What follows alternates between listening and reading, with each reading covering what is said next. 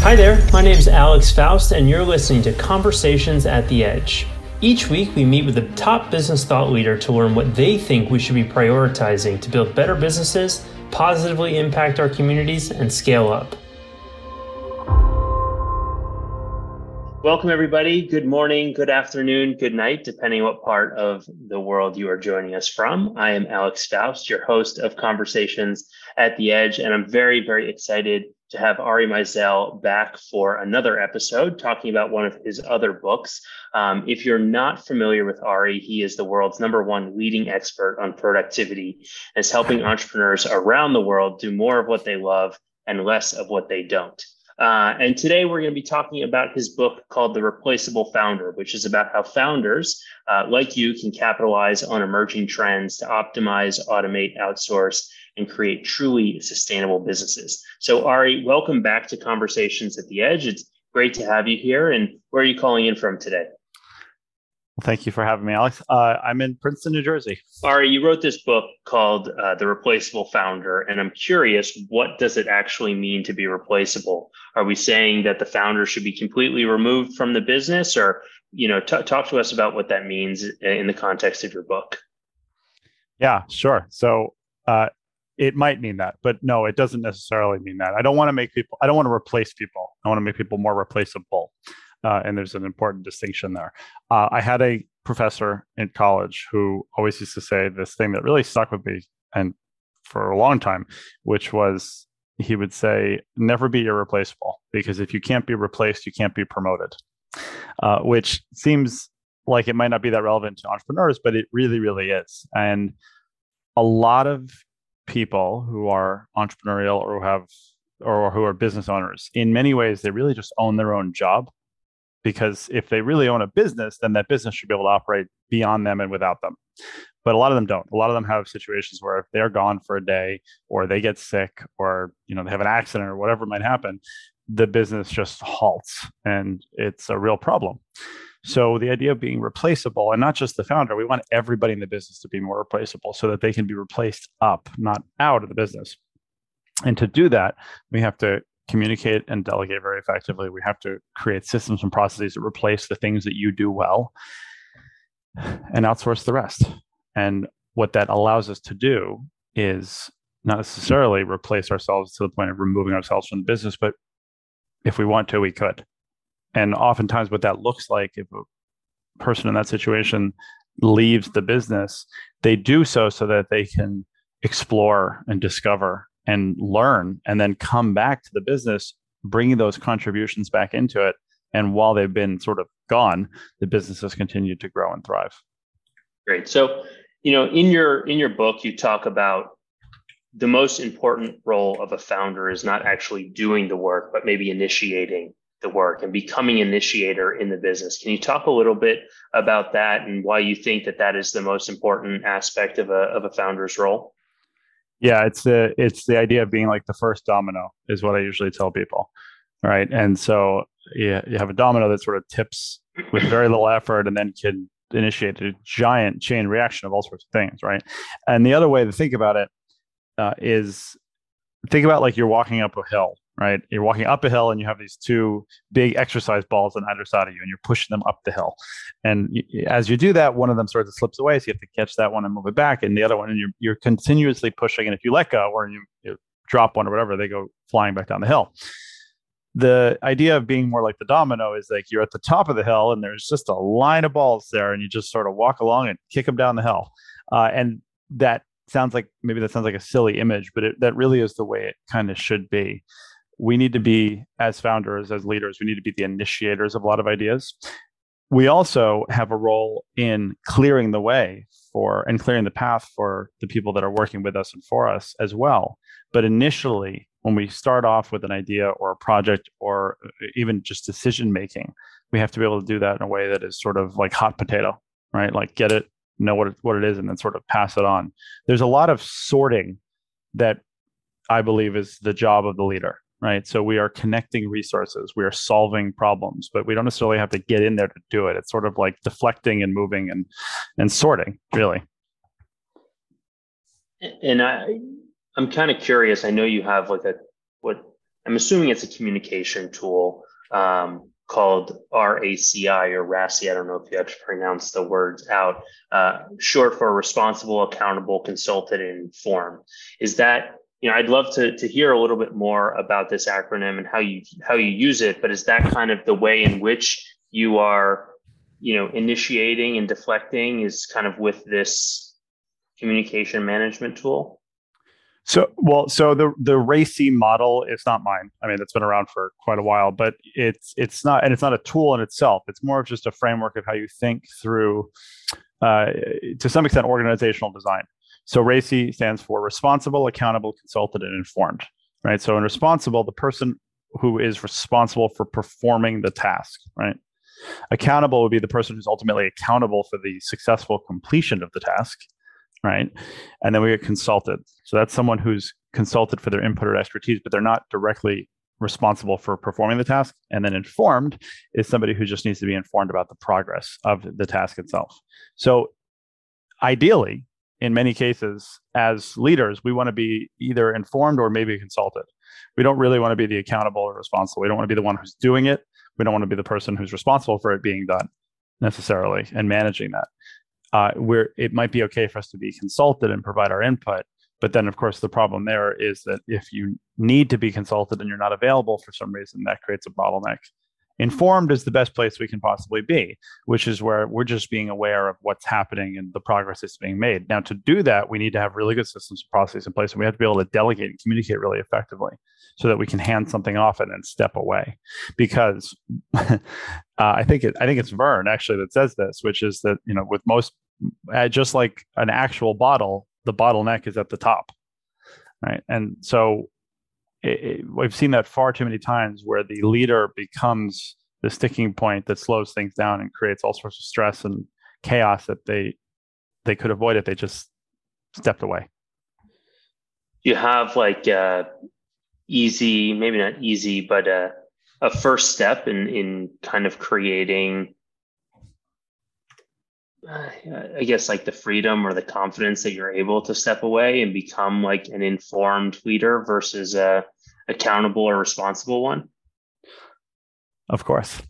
so uh, there, eighty percent of the problems in every business that I have ever seen, and I have seen a lot, are related to communications, both how we as individuals communicate, how we communicate with our team members, and how we delegate ultimately or outsource, which is interchangeable. So the the the shortened version of the long answer is that we have to have better communication protocols and systems and frameworks. And what that really gets into is the way that we communicate, which is the tools that we use to communicate, where we communicate about certain things, and I always recommend that companies have multiple tools, multiple types of communication tools. And it's not this is not a software discussion. There's all sorts of tools and software that I love and that I recommend for these things, but that's not what this is about. It's we need to have a place where we have casual conversation. We need to have another place where we have procedural conversation. We have to have some place that bridges the gap between internal and external communication. We have to have a place where we can communicate about things that are getting done, which is really a project management tool so that's that's one thing that really helps because what that does is it provides a lot of transparency and accountability. It removes the need to micromanage and it in some ways quells the anxiety that a lot of entrepreneurs will bring to an entrepreneurial team. I've found that over the years my job more and more becomes protecting the entrepreneur's team from the entrepreneur's mind. In concert with that i have a framework called the six levels of delegation so, one of the issues that a lot of people have with delegation is that they often see it as a very binary activity, meaning I have to do everything or you have to do everything. And neither of those is a, a comfortable scenario for most people. So, what I actually teach is that there are six levels that you can use of delegation everything from just do what I say to somewhere in the middle, which would be do what you need to do within certain limits. And then level six is just get it done. You know, so I don't care what it takes, what it costs, I trust you. You have probably better expertise than I do. And my involvement at this point would only hinder the process. And that's level six. Now, any task or project that you delegate can live at any one of those levels. And there's a whole framework for how we actually lay that out. And we can tell somebody, here's the task. This is a level two task. which tells them how much freedom they have and autonomy they have or, or don't have. And it makes you comfortable with the amount of sort of leeway that you're giving over to somebody.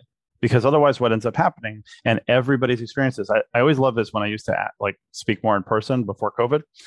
I did say to people, everybody in the audience, raise your hand if you've ever, outsourced something. And you know, a large number of people will out will raise their hands. And then I say, now raise your hand if you've ever had a bad experience outsourcing something. And without fail, more people raised their hands than initially had raised their hands to say they outsourced something. so, uh, unfortunately, or rather, I guess fortunately, a lot of that is the fault of the delegate tour. Uh, it's all about communication and how we properly resource people and tell them what we actually need and what success looks like. When it comes to the leadership team, you mentioned, you know, the one of the biggest things you're helping companies with is protecting the leadership team from the entrepreneur, the founder, and the founder's ideas. Um, what type of like delegation level are you kind of aiming for with the leadership team? Is it level six where just get it done, I fully trust you, or is it you know still there are different things at each of the six levels? Yeah, it, it's really not an all or nothing, and that's that's kind of the point of it. Uh, it's not, and it's also it's not like you get to a point with somebody in a relationship and you know a uh, a cadence where it's like, all right, now we're good, we're a level six or anything. No, it doesn't work that way. Uh, it may, but usually doesn't because uh, unless you're dealing with a very specific outsourcing provider. So you know, for example, if I were to hire somebody to build a sales funnel for me at this point, I know stuff about sales funnels, but I also know that if I get the right person that I can trust and that I have recommendations from other people, that I need to just hand that over and get out of the way. And that would be a level six entirely, right? No matter what they're going to do. And I've had situations where people will ask me a question, and my response is L6. Like, that's it. That's all I got for you. You know, you figure it out. Uh, and that's very freeing for them, right? Because I'm telling them in that way that uh, the responsibility is on me if I don't like what you do at that point. Uh, so no, it's it's not necessarily that we want everyone to be level six. We don't necessarily want people to be always at level one. Although there's always there's going to be times when that's the case where it's like, look, this I want this thing, and this is how I want it, and this is what I want you to do, and I, I really don't want any other input than that. Just do this thing. So you know, buy this book on Amazon, right? Like just just do it. Uh, just do exactly what I said. I don't need you to tell me in three hours that you found a better price somewhere else. I don't need you to come back to me with like another option. It's like just do this thing. So that comes up too. And when it comes to you know those leaders delegating to their teams, is it the same type of dynamic? Is there like a sweet spot in terms of how much you know level one versus level six delegation? You know, allowing the leader to really actually free themselves up from working in the business. Yes, and, and the important thing also to understand with the levels is that as we get further and further towards level six, we are actually we're dialing up the level of empowerment, which ultimately, in my opinion, that's really what outsourcing should be. You should be empowering somebody to do something that can really bring extra value to what you do. It's not just about offloading annoying tasks because a lot of those annoying tasks nowadays can be automated and we don't need human involvement at all. So we shouldn't. We should be using those people for things that are interesting and and good. Um, so the first three levels, there's very little empowerment there. The second three, the four, five, and six, we start to really get into that. Level four is basically like you look into this, you make decisions, and just let me know what you decided. Uh, but there's still some direction there. Level five is you decide within limits, which is most of the time with most of the people I work with, I'm at level five. And what I love about that is it's something that I think a lot of people don't ever consider, even though it seems really obvious once you hear it, which is so it might be a number, like it might be dollars, it might be time, uh, it might be space. But so in my company, the rule used to be like if this is a decision that is a thousand dollars or, or five hundred dollars or less, just do it. You don't have to ask anybody. Just make your decision. Go with it within five hundred dollars. If it's over that, then we have to talk about it, and you can let me know. Because what had happened at one point, I remember I was like away on vacation, and there was some issue that had come up with like a customer or a vendor, and it was like seventy eight dollars, and the person was really annoyed because it was like a three day delay because they couldn't reach me and whatever. And it was like that that can't happen again. And there's no reason for this. It's like you guys didn't make a decision over $78 because you thought you were gonna get trouble. Like, okay, that's on me. And now we'll make that very clear. So level five is often where I will operate with uh, the people that I work with. Um, but Ari, I know also like time management is you know a big component of what you help leaders and founders with. So I'm curious, like, what have you found most effective in terms of like managing your time and calendar uh, as a leader of an organization? So the the silver bullet, if there ever was one with productivity, is asynchronous communication. So exactly the opposite of what we're doing right now, right? And uh, so I the tool doesn't necessarily matter, but I use a tool called Voxer. Are you familiar with it? I think only because I've heard you talked about it before. Uh-huh. So please share. So in some ways, Voxer is like any of the voice communication tools that everybody's using already, like WhatsApp and Signal and Telegram and iMessage and all that kinds of things. Uh, it has some very unique features in terms of voice communication. Specifically, it is the only tool that allows you to communicate synchronously as well as asynchronously. Meaning, uh, with WhatsApp, if I were to send you, Alex, a 10 minute message, I sit there, record it, it uploads, you download it, you listen, and then go on and so forth. With Voxer, if I want to send you a 10 minute message, within 0.2 seconds of me beginning to speak, you can start to listen. Um, so it makes for a much, and if you're not there, then you listen to it later. And it makes for just a much more fluid, faster uh, experience. Uh, it's somewhat similar to the old like Nextel chirp chirp phones. So I do about 99% of my communication over Voxer, uh, completely asynchronously. So I offer private, one on one, high level coaching to leaders all around the world, like I always have, exclusively over Voxer.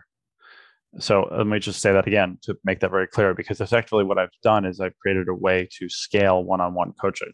So I have about 25 private clients in, I think, 11 time zones right now that I speak to in some cases almost every day, but it might be for a minute or two at a time. Uh, and what that means is that I can do it after I drop the kids off at school and I'm driving back home in you know seven minutes, I can listen and respond to messages while I'm walking the dog before I go to bed at night, uh, and I can move things forward so much faster than I used to when I had to meet with these people for an hour a week, once a week. Uh, it's how I do my sales. It's how I talk to my mother in most cases is over Voxer. And so what that means again is that I never have to worry about scheduling things around, you know, I don't if a kid gets sick or if uh, I'm I'm the lieutenant at our ambulance squad here in Princeton. So if a call goes out that I need to come in for, I can do that. This interview with you right now, which is a totally valid use of synchronous communication, is the only meeting on my calendar this entire week. And let me say one more time I'm currently coaching one on one 25 people, but this is the only call that I have on my calendar this week. Well, Ari, I really appreciate your time today. Uh, we're kind of over time, but are there any uh, final thoughts or um, you know, pieces of advice you want to leave the community with today before we shut it down? Just try to make some of your regular communication or the meetings that you might have this week or next week. Try to switch those to an asynchronous format. See what happens. You might be really surprised at the results. Thanks for listening to Conversations at the Edge. I hope you enjoyed this episode, and if you did, please share it with a friend or a teammate who you think would benefit from what we covered. In addition, you can find us on LinkedIn to get all of the updates, or if you'd like to hear the full conversation, just visit growthinstitute.com forward slash the edge to learn how you can become a member as well. Thanks again, and see you next time.